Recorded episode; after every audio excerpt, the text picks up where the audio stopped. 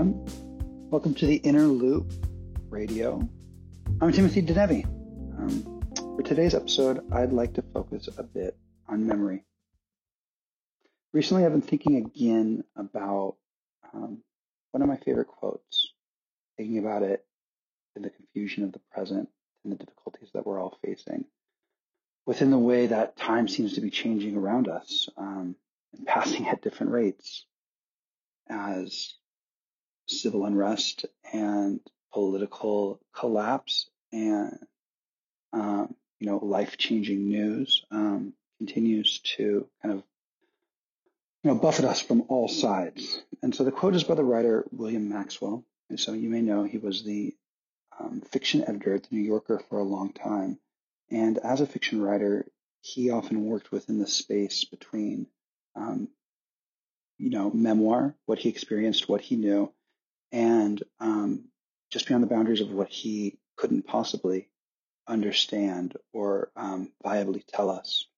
And in his book, So Long See You Tomorrow, he does a wonderful job of trying to recreate a moment from his childhood and giving you all the information he can find either through research or through personal experience and reaching this um, boundary to what he can't know. And he um, basically explains that, like a trick of cards, he asks the uh, reader to um, you know, allow him to fictionalize the events as he imagines they might have happened. And then you get about 30 or 40 pages of a novel, um, of a fictionalized account of what may or may not have happened in his hometown before he returns again to the kind of more memoiristic first person narrative. Um, it's a beautiful book. I recommend you check it out. So Long, See You Tomorrow by William Maxwell. The quote is from um, the first 30 pages, and it goes like this. Um, Maxwell writes, I seem to remember that I went through the new house that he was going to move into one winter day and saw snow descending through the attic, the upstairs bedrooms. But it could also be that I never did any such thing, for I am fairly certain that in a snapshot album I have lost track of, there is a picture of the house taken in the, taken in the circumstances I have just described. And it is possible that I am remembering that rather than an actual experience.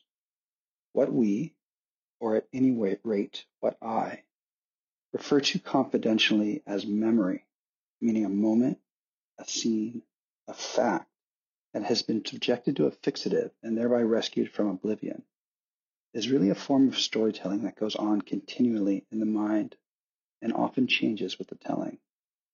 Too many conflicting emotional interests are involved for life to ever be wholly acceptable, and possibly it is the work of the storyteller to rearrange things so that they conform to this end. In any case, in talking about the past, we lie with every breath we draw. And so each semester, um, I teach nonfiction in the MFA program at George Mason. Each semester, I like to do a first memory writing exercise with my students. I think it'd be a good one for us to do today. Basically, it goes like this. Please write about one of your earliest memories. How can you take the details of this memory the imagery and setting embedded within it, and dramatize again from your current point of view what the past you was experiencing, feeling, and thinking. Feel free to talk about what you don't remember or what you find confusing or what doesn't make sense all these years later looking back. But do your best to tell the story. The goal is to move along the double perspective of what you knew then and what you see now.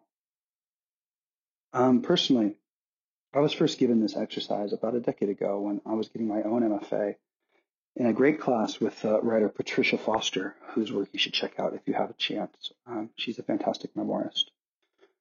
My response to it ended up um, becoming, in a sense, the beginning of my uh, first project, which was a memoir um, titled Hyper. And I was starting to work on that at the time. And so, unfortunately, I've lost this initial response. And while this is a little bit against the rules, um, I figured that well, with our ongoing societal collapse, that it's not the actual end of the world, which we seem to understand in a better sense these days. Um, if I read uh, the passage that um, from the book that eventually came out of this exercise, um, so this then is, you know, what the eventual result of this exercise was and how it um, appeared in my first book, uh, which was a memoir, Hyper. It's late afternoon suddenly evening.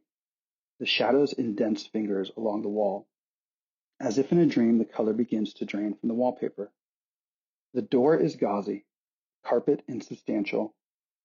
Puzzle pieces litter the floor like flat, monstrous teeth. Or maybe not. In truth, the details are a blur. For minutes I've been standing near the door, sobbing, screaming, the world reduced to darkness and light beneath the thing I feel. Northern California, 1984. I'm five years old. It's my very first complete memory. I was having dinner with my parents and one year old sister and refused, when asked, to give something up. A toy car, a baseball card, doesn't matter. I was ordered from the kitchen and into my room. All I needed to do was serve the timeout. But the memory never changes. What I wanted is gone. I've lost it forever. And perhaps the last identifiable emotion is something deeper than anger, a sense of desperation akin to homesickness.